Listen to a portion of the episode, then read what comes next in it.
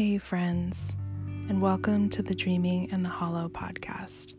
I'm your host, Diana Gonzalez Hanson, and I am sharing this episode from my apothecary at Mountain Hollow Medicinals in our 1850s farmhouse in Craftsbury, Vermont. Mountain Hollow is a heart centered business which offers transformative healing and education on wellness and herbalism. We offer healing sessions, classes on wellness and crafting, Reiki certifications, and an apothecary filled with herbal medicines straight from our botanical gardens. To learn more about our offerings, please visit mountainhollowmedicinals.com. This podcast is created, recorded, edited, and published by me on Abenaki land in northern Vermont.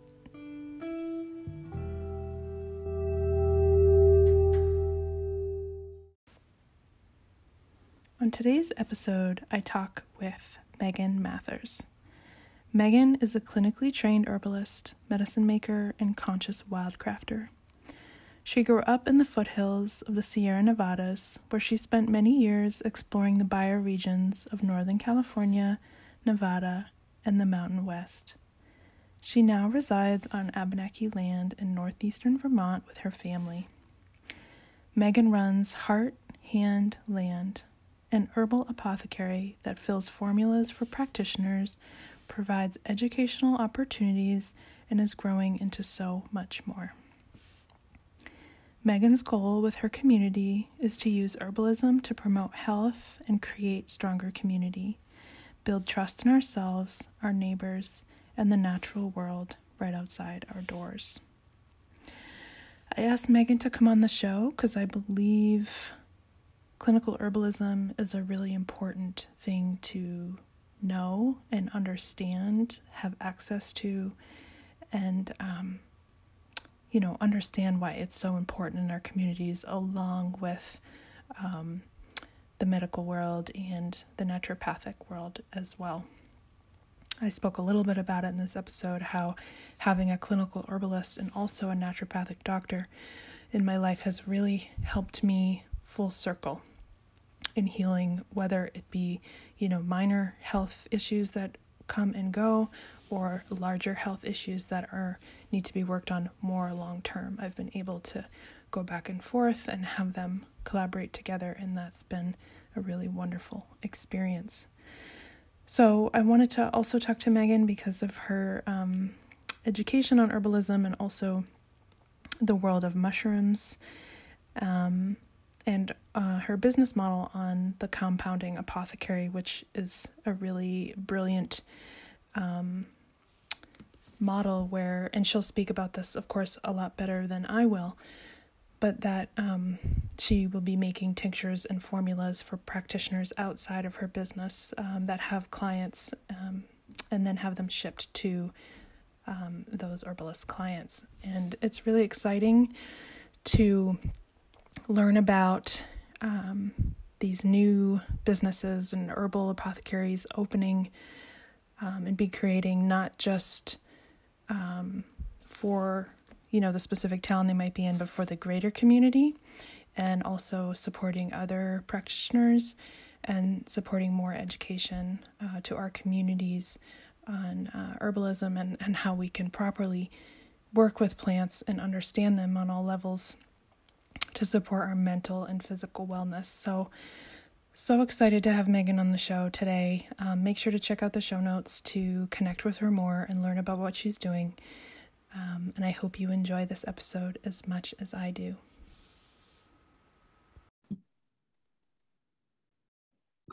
Hi, Megan. Thank you so much for coming onto the show and talking with me. Hi, thanks for having me. uh, so, today we're going to talk about clinical herbalism, but I wanted to just check in with you first and to see how you are. Um, with all the things going on at the moment. I don't know where to start, but just like a quick check in and uh, maybe where you're at. Yeah, um, I'm doing okay. I'm visiting my family in California. Um, I live in Vermont, but I'm in Northern California right now, and it's a, a real treat. um, the weather is so nice. Um, I, you know, it's a little bit bitter because I don't want the weather to be this nice here. It's if it's 75 in February, I wonder what it's going to be like in July. Um, but it's really nice to be here and see my family and be in the sunshine. And yeah, I'm feeling the weight of the world like everyone right now, I'm sure. I'm also getting over cold, so pardon my sniffles and stuffy nose sounding vo- voice. But yeah, I'm doing good. I'm headed back to Vermont next week and got a lot coming up um, for my business. And I'm excited about that. But this has been a really nice break. Great. Um, so before we jump in to talk about, you know, what clinical herbalism is, I'm just curious about, you know, your personal journey with getting to this place of being a clinical herbalist and opening up a clinic to offer to uh, the community in Vermont and your and where in Vermont. I'm curious too because I don't actually know where where you're based. Um, well, I was born in Northern California. Um, I grew up in the foothills of the Sierras, a town called Grass Valley in um, Nevada City. Um, and I then went to college in Reno, Nevada, um, which is where I got interested in herbalism. Um, I started taking classes, uh, which actually, when I look back on it, were really amazing. Um, through the community college, there was like a full herbalism course um, with these folks who had studied with Michael Moore out of the Southwest. So um, that program is not available anymore. And I'm, I'm, just really grateful that I had the opportunity to do that. Um, so I did that. I did a few apprenticeships. I started getting more interested in herbalism. I traveled to different conferences and just tried to get my hands on everything involving herbalism that I could. Um, and that was in the early 2010s. And after quite a few years of studying, um, I wanted to know kind of what could be next for me. And I, um, gosh, I, I guess I, I learned like, oh, clinic, you can be a clinical herbalist. You can work with folks um, one-on-one. Um, and so I did a big uh, cross country road trip and I went to a few different schools across the country um, North Carolina, Virginia, mainly on the East Coast. Um, I think I was ready to kind of branch out from the West Coast. Um, and I found VCIH in Montpelier, the Vermont Center for Integrative Herbalism. And it kind of checked all the boxes and had some family in Vermont. And I just kind of made a decision to go there. It took a couple years, um, but I, I ended up there and yeah, that's really brief um, description of my journey. Um, I now live in the Northeast Kingdom. I live in Sutton, which is about 20 minutes um, north of St. Johnsbury. And um, so we're pretty close to Lake Willoughby and just kind of pretty central Northeast Kingdom. Um, and I'm opening a apothecary, which I'll talk more about, and clinic space, educational space and garden, you know, anything I can fit in that has to do with herbalism in Lyndonville, um, next to Northern Vermont University, which I think is now transitioning to Vermont State College. Um, I bought a building from them, um, which was a really interesting process. and um, it came with some um, conditions to um, incorporate the college somehow in the the business I was running. So that was a thought and something that definitely opened some new doors for potential. Um, still figuring that out. The building is being renovated and it's taking a lot of work. um, but it's almost done and I'm hoping to have everything up and going by early spring. And um, yeah, so we'll see. That's where I'm at. that sounds amazing. And to be uh, next to the college I feel like is a really important location just because of what's happening in the younger generations in terms of like mental health. Um, so to have access to an apothecary with educational tools is a huge service to to that place for sure. Yeah, even just you know things like classes, which I as um, I'm sure so many know, there's so many herbalists in Vermont. Um, but in our region specifically, our pocket of the Northeast Kingdom, there's really not a lot of exposure for folks. Um, it's definitely one of the last like, up and coming areas. Um, there's just there's definitely people around, and there are some great herbalists, but um, there's not a lot of opportunities for them to teach. There's not a lot of um, facilities for them to teach in. especially after COVID, there was a lot of places that shut down, and a lot of those um, platforms for people to teach and learn just kind of disappeared. So I'm hoping this can kind of bring a resurgence to the area and give all the people who are doing cool things already a place to share those things. And yeah, the, the college um, also is a great opportunity because um, through the Johnson campus, um, which is in northern central Vermont, um, they have an integrative health program. And so when they, I believe when they transition to the Vermont State College, um, I don't know, situation for them, um, they will maybe have some more classes at the Lyndonville campus. So I'll be able to integrate that with them somehow. And yeah, there's just a lot of um, possibilities for potential there. Yeah, it's a great program that they have. And um, I agree with you. I think there's such a lack of that in the Northeast Kingdom. There used to be maybe one or two places, but again, with COVID, those things disappeared. Um, and it's really just been me. And I'm only open in the summer, really, for in person classes and inviting other teachers uh, to come and teach. Um, and it's also hard, it's been hard for me to find people to, to come and offer education to the community too, which is why I ended up doing this podcast. yeah, well, it's a great platform. Yeah. And I, you know, it makes me so grateful for the internet because there have been so many, just since I was looking at different schools, the the different programs that have opened up to folks because of the internet and because of the virtual world we live in has become um, uh, you know it's astounding what is available to people now and even vcih is now offering their clinical program to students online because of COVID. So a lot of things have shifted. I think we've done a really good job adapting in the way we need to to keep herbalism alive. And um, I, you know, I actually think it's grown even more because of it. So, yeah, I absolutely agree. it's been really interesting and wild and wonderful to observe. Um, so let's jump into clinical herbalism and um, maybe you can talk to us about you know what it is and you know why it's important and why we need more clinical herbalists in our communities. Yeah i would love to. Um, so like i said before it's it's really just one-on-one work with an herbalist.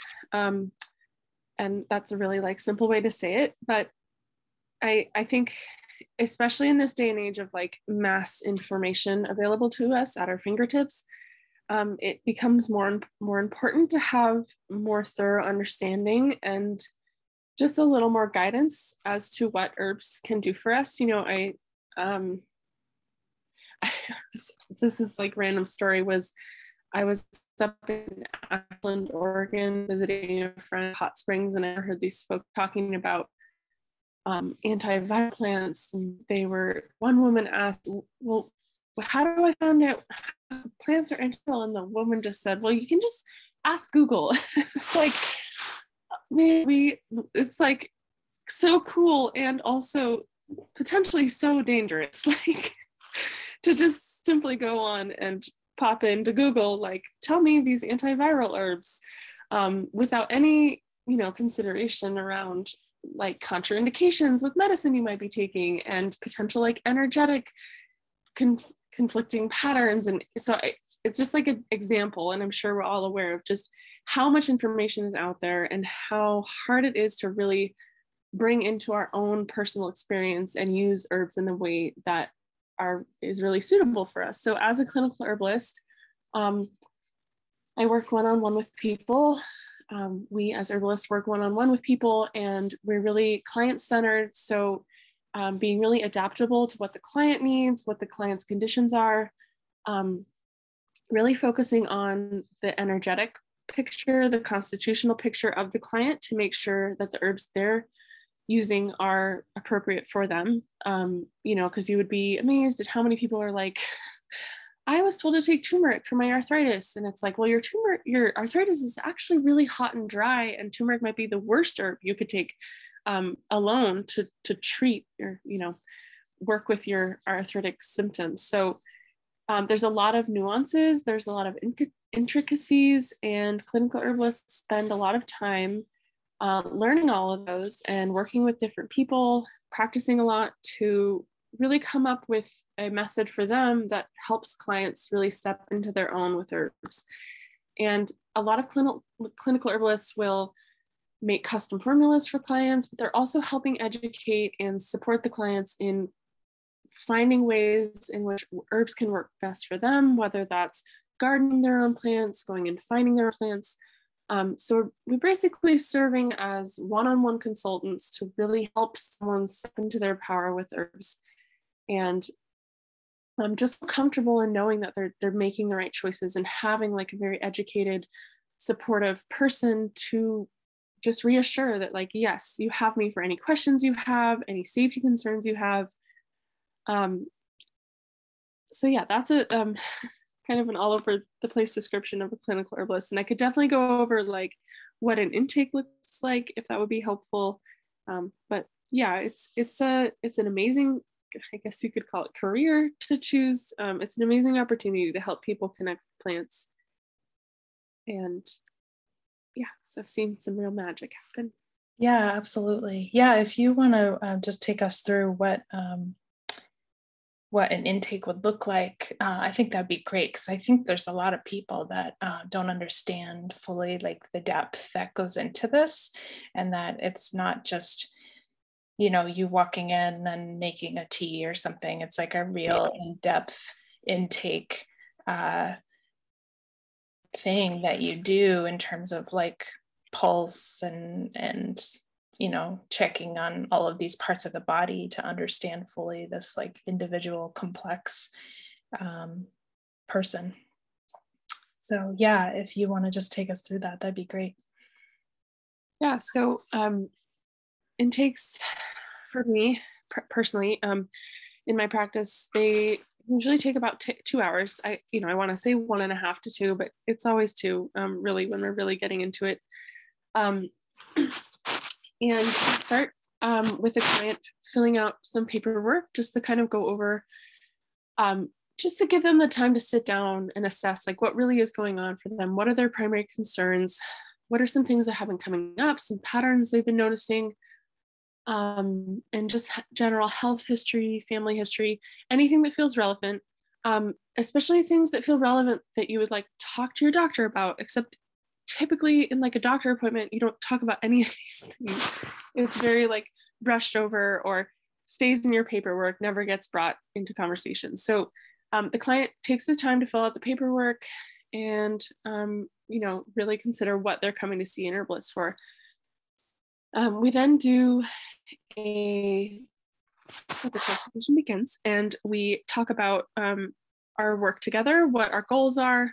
Um, I go over some um, logistical things like how herbalists don't diagnose or treat anything. We support the body, um, we support the client in education, um, just kind of the like legality spiel of it, and just our, like I said, goals in working together and what our, our um, yeah, our mission is going to be together. Um, and then typically open with um, primary, we talk about the client's primary concerns. Um, they usually list about three, depending on what's going on for them. So I ask really in-depth questions about um, the primary concerns they've listed, and then we go over um, the body systems individually. So depending on what their primary concerns are, say that someone's dealing with sleep issues, um, maybe some digestive issues, and possibly some like cardiovascular issues. We'll dive really deep into those um, body systems to kind of parse out like what are some pattern patterns that are going on what are some predominant symptoms that are going on um, just some more questions to gauge like energetically what may be going on. Um, and then we really go into every other body system there is. So like musculoskeletal, um, digestive, and hormonal, generative, um, pretty much everything that's going on with the body. And we'll often find that primary concerns, while they seem to have a lot to do with one specific system, there are signs that show up in other parts of the body. And that's kind of like where the education really comes into play because you start to learn, depending on what energetic system you use. I use a lot of Chinese five phase um, theory, but you start to learn different connections between each system and how, you know, if someone's experiencing, um, let's say, like liver deficiency, you know, they're, they're feeling like after they heavy fats, they're like not feeling so well. Um, and for some reason, they're waking up every night from, you know, midnight to 3 a.m. It's like, well, that's actually the liver hour. So, like, your disturbed sleep could be connected to like potential liver imbalance. So, just little things like that are actually huge clues in the puzzle. Um, and it takes practice and it takes a lot of um, just knowing how people's bodies work and how different constitutions in different ways can be really helpful. Um, so you're playing a bit of a matchmaker when you're working with someone. Um, and then we kind of go over what the what the client is feeling in terms of what herbs would be supportive, what type, what types of herbs would be supportive, you know, whether they like to drink teas or prefer tinctures. Um, we go over that. And then, um, yeah, I used to do pulses, but now that COVID is around, um, it's pretty much just tongue analysis. So I look at people's tongues, and the tongue just kind of mirrors back what we've talked about. Um, it can check boxes of like, oh, yes, this makes sense. This pattern is showing up. Or it can be like, huh, I didn't see this dryness pattern in the, the way I thought I would based on this tongue. So it's just a kind of like a roadmap. I like to do it at the end. It's kind of just like a, after I've gone through everything, it is just a, um, I don't know. It just kind of reassures going on in the person or gives me some insight and clues into into their picture so um yeah that usually takes about two hours and it's a very thorough um, process. Most people are like wow no one has ever asked me these questions before or wow i've never thought about my body in this way. Like i've never had this experience at a doctor even a naturopath. So it's a very unique and enriching experience for m- many folks and i love doing it. Um, usually the client loves doing it. it it really pulls us into our body and puts us in the presence with like what's going on. And it helps everyone to just kind of make the connections that weren't being made before. So um, then we close things up and i spend about two to three hours working on the soap which is um, it's actually a western medicine term but um, it stands for, and I don't know if I can pull this off my brain right now because it's okay. auto mode. Um, it's it's basically an observation sheet that um, helps me organize the material or organize the information I've gotten from the client and kind of um, pull in the observations and more like direct info from them, like diagnoses and different um, you know, tests or surgeries they've had, and then my assessments, energetic assessments, and then kind of the procedures I'm going to follow. So, um, yeah, it's it's very helpful, and it, it's such a thorough way to um, kind of keep track of the client and doing it really ensures that like i'm giving them the most time i can and like a, you know um, observance that I can, and it, it's really a due diligence to approach the client. And um, and then you just reference the soaps as you move forward with the clients. You you update their soaps every time you have a follow up, um, and it you know just really helps keep track of what formulas you're giving folks. And yeah, that's that's a bit of the process. So then um, if if people decide to get herbs from me, I will fill their formulas. Um, whether it's tea or book or herbs, or will support them to find herbs on their own or come up with um, their own, you know, whether they're wildcrafting or gardening their own herbs um, or just simple food suggestions. You know, it, it really varies client to client and what the client needs. Mm-hmm. Yeah, it's really important to have that in depth kind of clinical research on the person's constitution and and understand yeah. that so that you can properly align them with the plants that are going to that are going to help them through something whether it's physical or mental um, i find that there's been things that come up in my health where clinical herbalism can really come into play and really offer a solution in healing, um, like in particular UTIs. I found that um, herbal tinctures for me, in particular for UTIs, have actually helped heal that part of the body.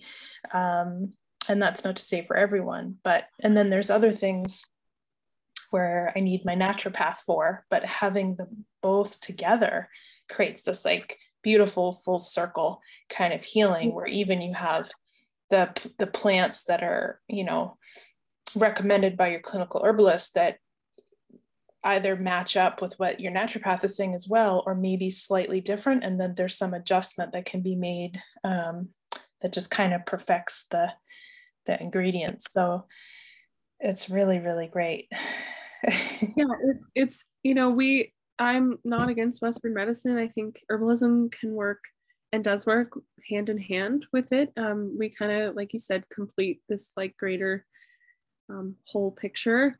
And you know, I that's the other part of going to clinical herbalism school is that you become really educated on, on how to um, work with contraindications, with medicines, um, how to read Western tests, so different diagnostics. You know, I work a lot with folks who deal with thyroid disease and cardiovascular disease, diabetes. So it's it's really learning how to integrate herbalism with the lifestyle that the person is already living and then also helping them shift in any ways that they they want to shift in you know so if they want to wean off of a specific medication how can we support them that way um yeah it, it it's a really integrative way of approaching the body and um you know never like wanting to replace or push out someone's doctor or naturopath. Um, we really try to work together. And um, usually, doctors and naturopaths, especially naturopaths, of course, you know, because they also work with herbs, but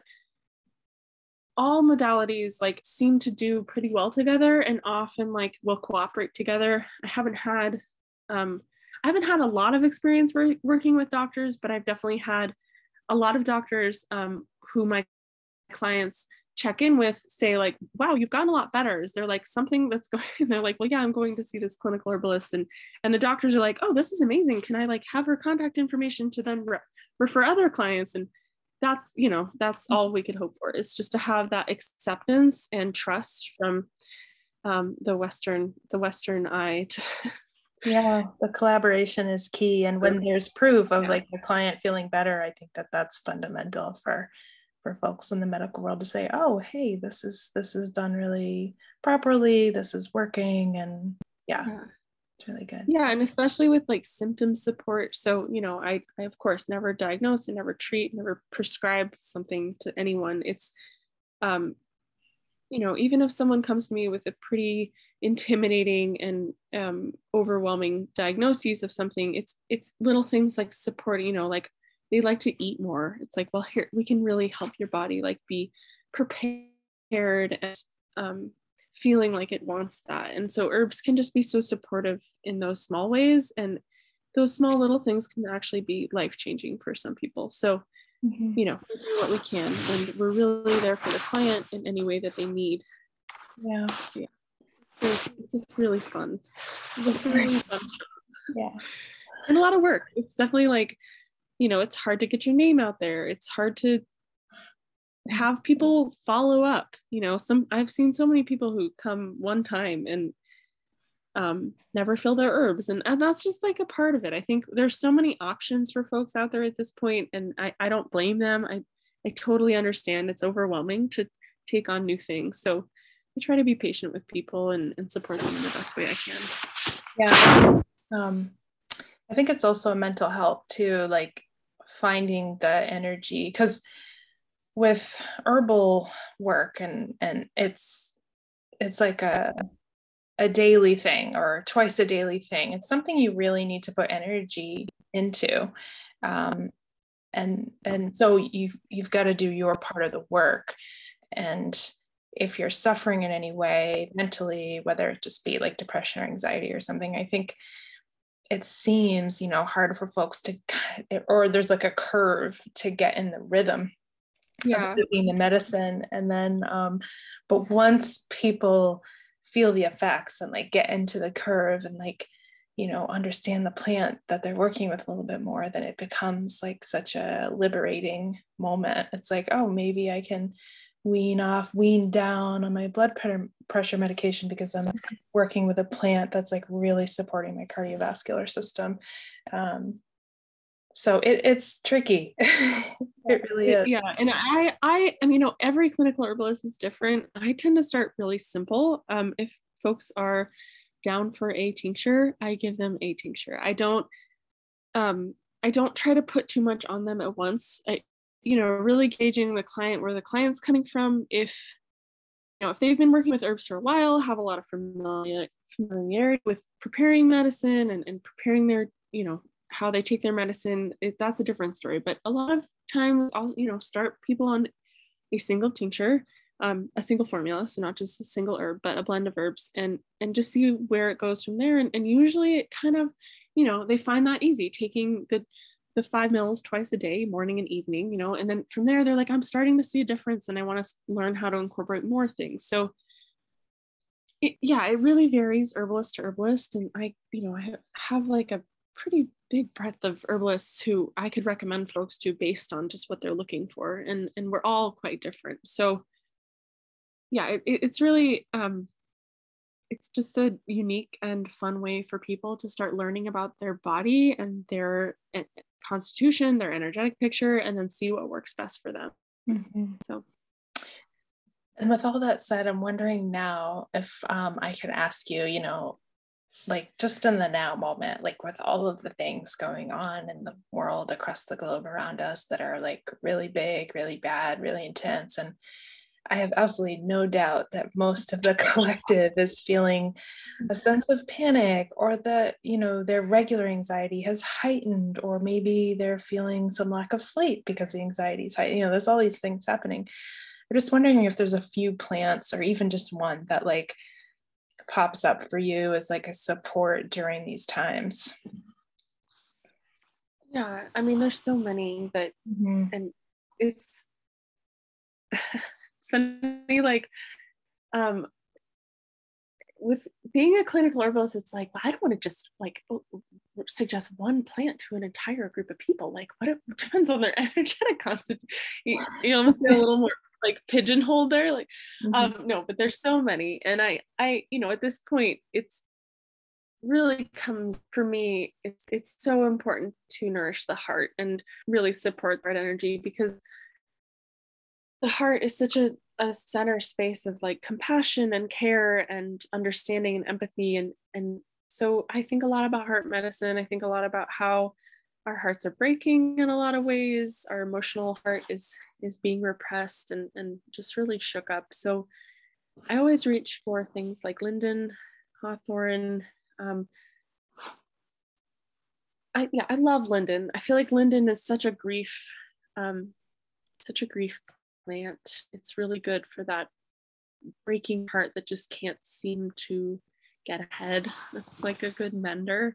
Um, I love that it's mucilaginous and cooling. So it's like really nourishing to um, just the like agitation and discomfort that comes with feeling you know, the weight of the world it's a great nervine, it's a great sleep plant.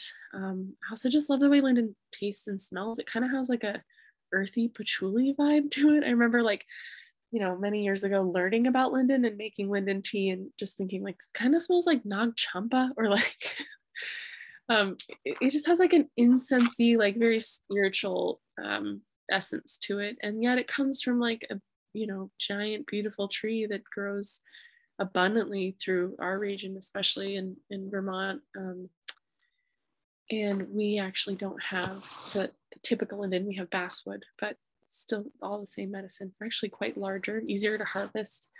Um, yeah, linden is one, hawthorn, of course, another one, especially with boundaries and just preserving that heart space and, um, you know, with the thorns. And it also goes uh, a bit into the underworld. So it helps us feel okay with exploring those darker thoughts and darker parts of ourselves and the dark world around us. Mm-hmm. Um, yeah, and then I guess,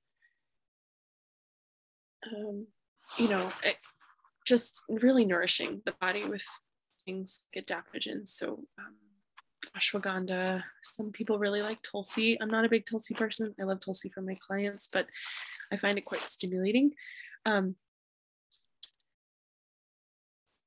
and then um, one of my favorite herbs, especially for like assimilating and transforming just the information of the world, um, is wood betony, which is also a really great nervine and it's quite aromatic. Um, it's really good for mental chatter and kind of like that stimulating energy that keeps you awake and helps quell that um, a fellow herbalist, um, Ariel Rackett, has a really great um, monograph on betony that we can share. Um, and yeah, so many, but I, I, think I'd say Linden at this point, at this like yeah. This like meeting point of chaos and terror. Yeah, we all feel. Um, I've been really, really relying on Linden. Yeah, yeah, linden's been coming in for me too. And why I don't have one or two linden trees is beyond me. I really don't know what's taken me so long to do. Yeah, I, have, I, mean, I have a neighbor who has a really large one, and it's just so beautiful.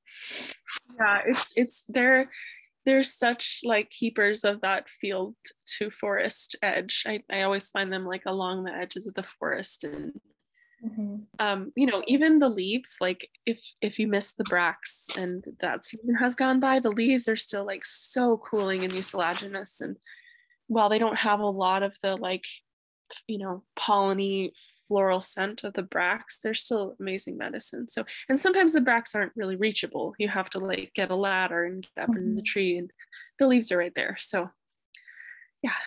Beautiful. And what about um mushrooms. I know that I, especially lately, I've been working with mushrooms every day, whether it be, you know, reishi or lion's mane in powder form, or um, I have chaga that I boil down. Um, I just find that because, you know, for me personally, I'm working on a nervous system that has been, you know, in that automatic sort of fright flight mode most of my life. Um, mm-hmm starting early on in childhood and just trying to really teach that muscle memory or that nervous system to kind of like rewire um, and, sh- and start to be more resilient and more flexible and not like so so tight so um, i find that those have been really helpful for me too like in a smoothie or making a tea um, and there's uh, or, or just putting a chunk of reishi in soup uh, so just curious what your thoughts are with that too yeah, I really love mushrooms because I feel like mushrooms oftentimes are an, an, introductory for folks to get into herbalism, you know, because they kind of cross the bridge between like foraging, you know, when people start to get into foraging and wildcrafting and finding their own food. Um, mushrooms are kind of the first thing that are like, oh, I see mushrooms everywhere. Like, I want to learn more about what these mushrooms are. Um, I, I can only really speak to Vermont because Vermont is where I learned the most about mushrooms. We definitely have an abundance of mushrooms. Um, but you know, there's there's so many mushrooms in our forest. We have reishi and lion's mane, chaga, birch polypore, red belted polypore. There's oysters. You know, there's just so many mushrooms to learn and explore. And you know, some of them are edible, some of them are medicinal, some of them are both. Um, but mushrooms are just so great because when you have access to, access to wildcrafting them, it really builds a relationship with the forest. Um, you know, like chaga, it's endangered. Its its habitat is endangered. I think um, a lot of people see chaga in the Vermont forest and they're like, well, how is this even possible? It's literally everywhere.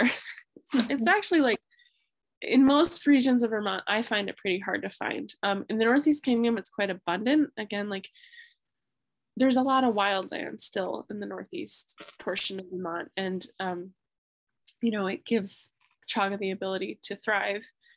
Um, but in other parts of the country, especially like southern New England into like the Great Lakes region, um, it's it's becoming endangered because it's it's being it's it's not just the chaga is being harvested, its environment is being harvested. So um, just a side note there, but um, you really come into relationship with the land when learning about mushrooms and you know they're pretty they're pretty easy to incorporate into life, which is nice. Um, like you said, you can add powders. There's some really amazing um, supplement mushroom, mushroom supplements available. You can just simply dehydrate them and add them to soups and broths and different teas, decoctions.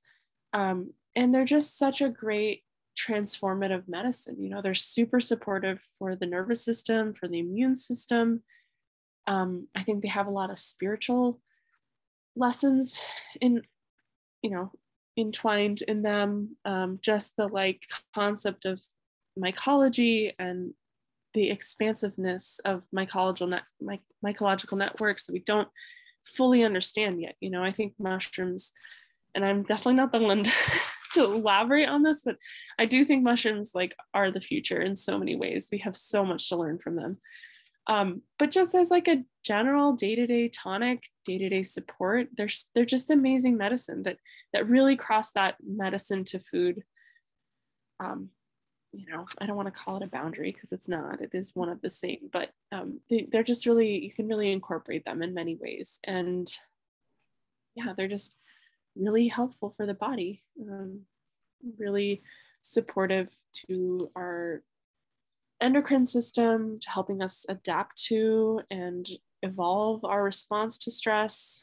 Um, and then they're also like a really fun rabbit hole for learning how to make more advanced medicines. So you can get into like different preparation medicines uh, methods. You know, there's the double extraction, which you know a lot of people have their own ways of doing it. I have mine. Um, happy to to talk about that but it's it's just like a, a new like i feel like mushrooms are a new fun avenue for herbalists to like get more into and learn more about and um, i think most herbalists are pretty content with dorking out on new plant possibilities so mm-hmm. yay mushrooms yeah it seems like the mushroom um, medicine making is like just a a more layered process than just with plants. So it's like a, a kind of a different kind of expansion in the brain to, at least for me. um, but also really interesting and scientific too. And I wanted to ask you too, because I've never been able to ask this question, and it's some it's information I just simply don't have. You know, the reishi that I work with typically comes from like mountain rose herbs, and it's not local, right? So yeah. the but I see it all the time in our forests, like particularly uh, in the very general area where I live. Um, it's everywhere. And is that uh, species of reishi is that medicinal as well? Yeah. So the reishi you get from um, larger herb distributors is um, Ganoderma lucidum, which comes from China, um, which is like the classic reishi um, it's the most common in commerce, but there are in New England, there's Ganoderma tsugae, um, which it's, you know, also reishi. It, it grows like reishi. It looks like reishi. Um, and yeah, it's 100% interchangeable. I, you know, I'm not so in tune with it that I could tell you like energetic differences, but I, it's an immune modulator, it's an adaptogen, it's antiviral, it's, you know, it's got all of the same qualities. It in spirit it really feels the same you know it's got like that really rounded um, beautiful orange ombre like growth the tsugae in vermont is edible the tips um, when they're young so um, I try not to do this too much because I want the mushroom to grow into its full self and spore out. But right before it becomes like hardened on the edges, you can uh, cut away the the white, soft, like spongy edges and stir fry those up. And it's actually one of my favorite medic- or, um, edible ways to eat mushrooms. Like there's so many good mushrooms, and I actually think the tips of reishi are so delicious choice say, the mushroom community. Um, but yeah, they're totally interchangeable and um, they're abundant. There's so many on the hemlock forest here, and especially down in southern New England where the hemlocks have um, succumbed to uh, the the woolly.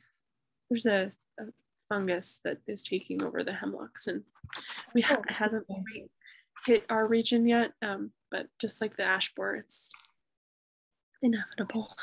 That's frustrating. but yeah, reishi is abundant and um, it is totally interchangeable, the lucidum and the tsugae. Amazing. Thank you so much for clarifying that. That's just something that has irked me and uh, many people around me, I think, who would be listening and just be like, oh, yes, finally.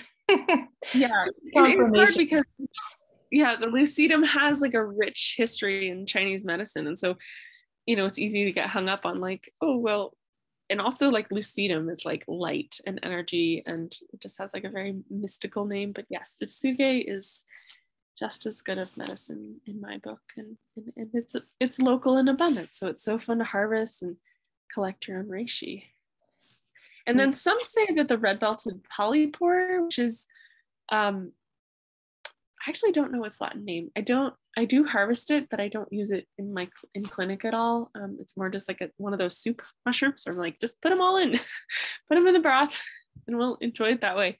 Um, a lot of folks out west, where there is also red belted polypore, use it similarly to reishi. And then I know there's various reishis um, in like te- the Texas region, and um, so yeah, I I could definitely use a lesson on like reishi diversity and, and how how how it shows up across the country and, and different forms of, of reishi and species. So lots to learn about mushrooms.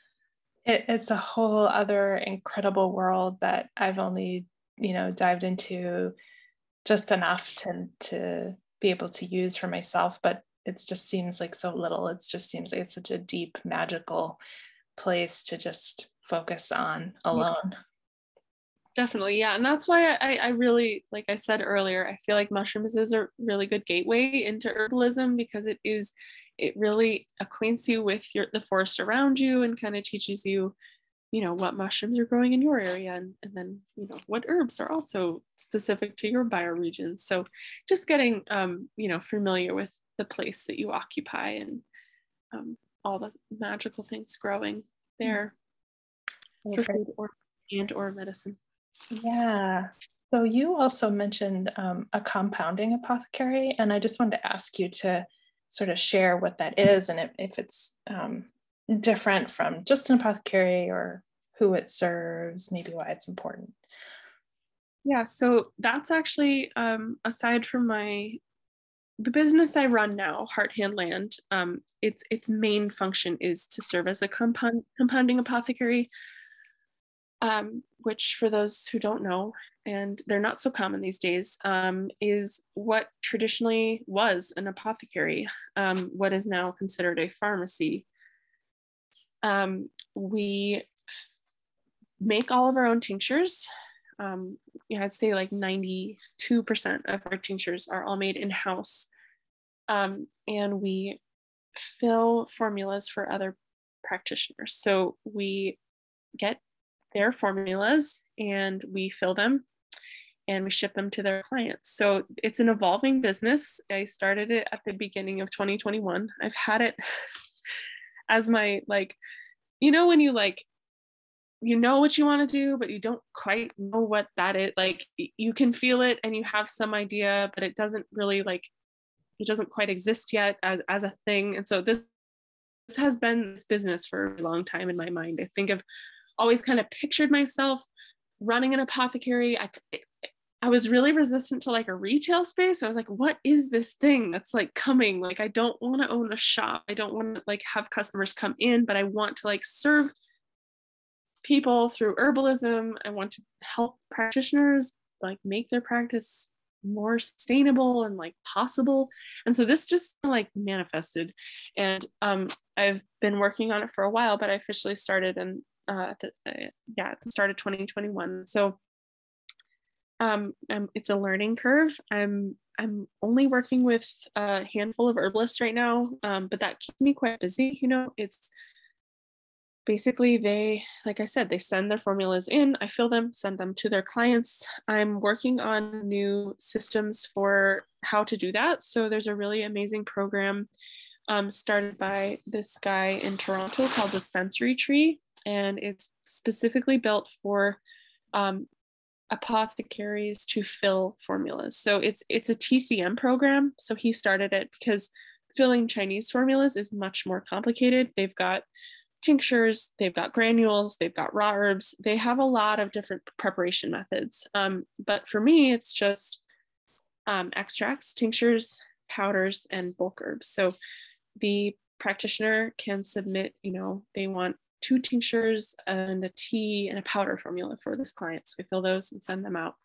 Um, but dis- dispensary tree helps um, organize all that information. It helps um, make it more streamlined for the practitioners. So the practitioners can create an account, fill their formulas through there, have it all tracked and easy access. Um, so I'm integrating that program right now. Um, so if anyone here is listening that is a clinical herbalist or becoming a clinical herbalist, um, I'm yeah, I'm looking for more folks to use the service to kind of um, test run the service and um, that I'm on a break right now because I've been in California, but we it will be up and running the first week of March um, again, and then I'll integrate dispensary tree um, at the end of March. So I won't talk too much about that because it's not really applicable to everyone. But um, yeah, I really love the work. I love making tinctures. I love making medicine. I love helping clinical herbalists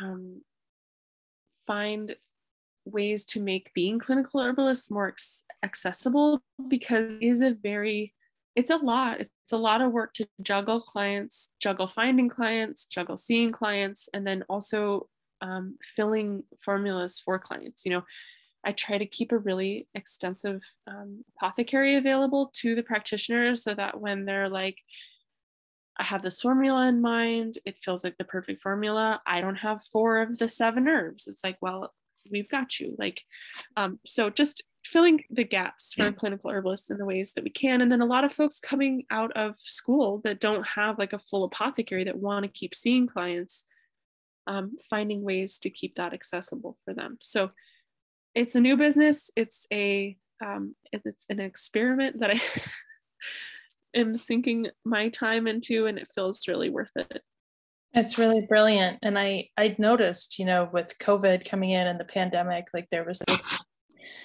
sort of lack of access to herbs and uh, creating formulas, unless of course you had this big herbal garden of your own, which a lot of people just mm-hmm. don't. Um, and even my naturopathic doctor was frustrated at her lack of being able to access certain herbs uh, that she needed to create tinctures for her clients. So it's actually like such a brilliant um, model for a lot of not just herbalists, but also I think naturopaths who who rely yeah. on tinctures too that um, don't I can't always keep them in stock, but definitely want their clients to access them. So that's exciting yeah it's um yeah and we're not specifically just for herbalists you know it's any practitioner in any form that uses herbs in that way. Um yeah supply has been an issue it hasn't been an issue because well it's yeah it hasn't been a huge issue for us because we are only working with a select handful of herbalists right now. Um, but I'm I've gotten a you know in the last year I've learned a lot as to how to properly supply herbs, how to source them, um, what herbs that we're going to grow that oftentimes um, become hard to find on the market at specific times of the year. So like violet, I don't think has been available to folks over like mainstream commerce since like COVID started. So it's like, okay, violet tincture, like bulk violet, like how can we source that? Um, it's a lot harder to provide bulk herbs on our own. So um, it's easy.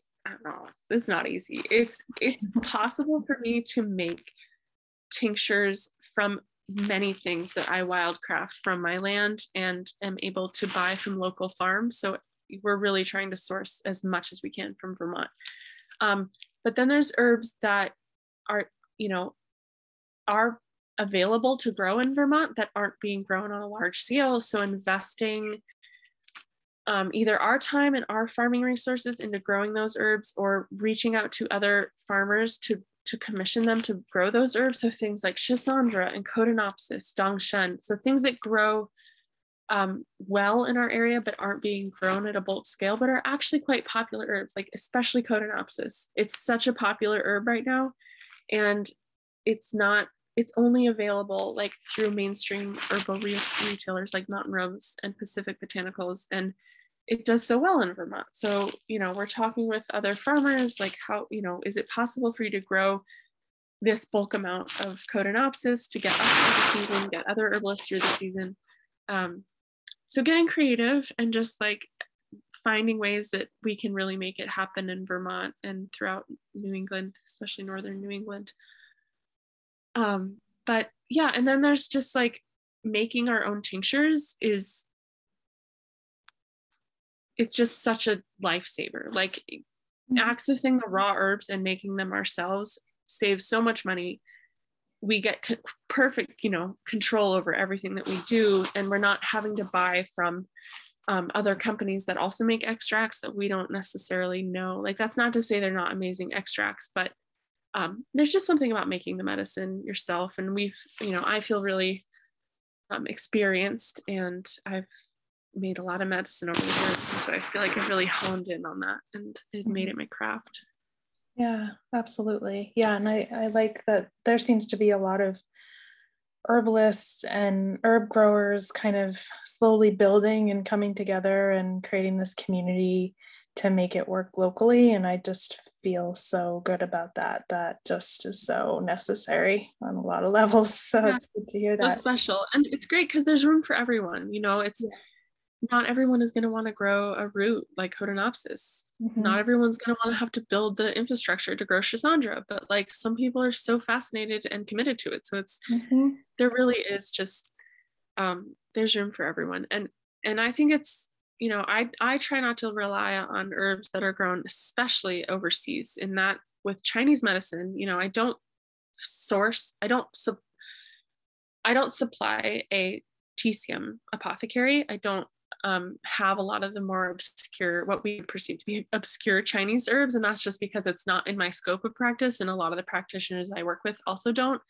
Um, but there are some that are becoming more popular, like Codonopsis and Schisandra, like I mentioned, and, mm-hmm. and Dang Shen, and um, that that need to be grown in America and that need to come to a region, our region, to help supply um, the herbalists that use them. And and I think you know it's just kind of like educating and informing people on like hey these herbs are super popular and you have an amazing herb farm that could easily grow them um, and, and so just shifting that market a little bit and breaking our dependency on getting herbs from china which isn't to say that like there aren't people doing amazing work in china and throughout asia growing these herbs and like ensuring that they're organic ensuring that they're not um, contaminated with pesticides. But you know we're we're living in the more globalized world that definitely needs to become a little more hyper local so yeah absolutely. Yeah.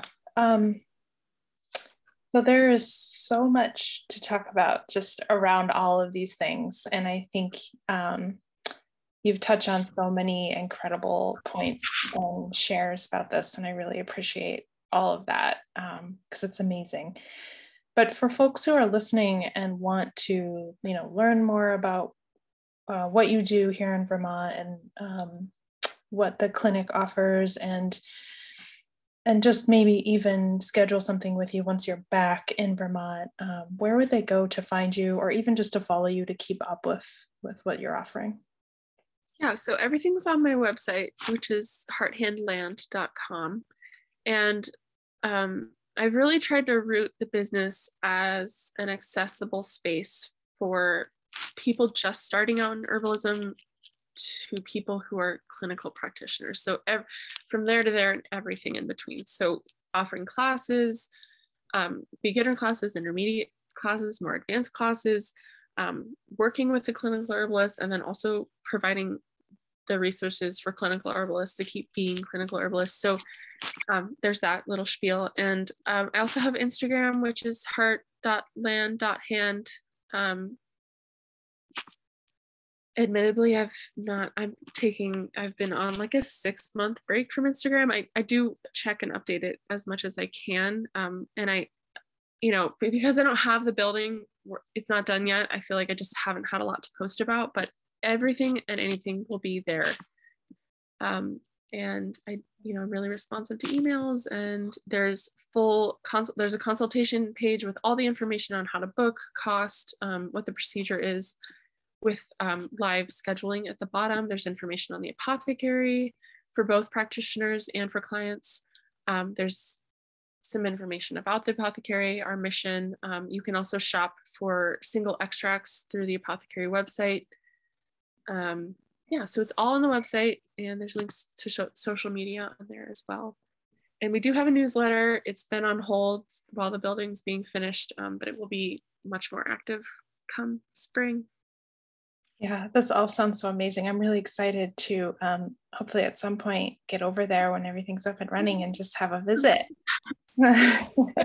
each class will have like you know i i don't have the capacity right now to teach and do all that i'm doing so i'm really looking for other folks who are just looking for maybe a new space or a space to teach a new community to reach out to so yeah yes you're yeah. local area if you're not from the area and you want to teach in vermont reach out i we have an amazing classroom space amazing um, outdoor area. It's yeah i'm really excited. It's almost unbelievable. It's been like a like you know a lifetime as a little herbalist being like someday i want to have this space and now it's coming to to be. So it's surreal. So exciting. I'm so glad you're doing it and it's just going to expand in, into the community and beyond in ways that you never imagined believe me you know i've experienced that here in this funny little corner in the middle of nowhere so corner so Thank you. Yeah, it's necessary. So thank you for everything you're doing and for coming onto the show and sharing such amazing information. I really appreciate it. Thank you for having me. I hope I was um, I haven't like I've been on vacation. Well, you know, I've been visiting my family, so I haven't really talked about herbalism in a while. So I hope it wasn't too just like blah blah blah blah blah. It's no. so exciting. Yeah, no, it's within you.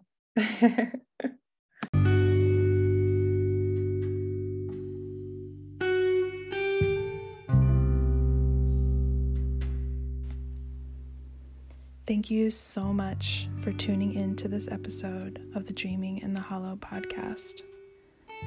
Be sure to check out the show notes to learn how to connect to our wonderful guests of the podcast, as well as find additional relevant resources on the topics we discuss.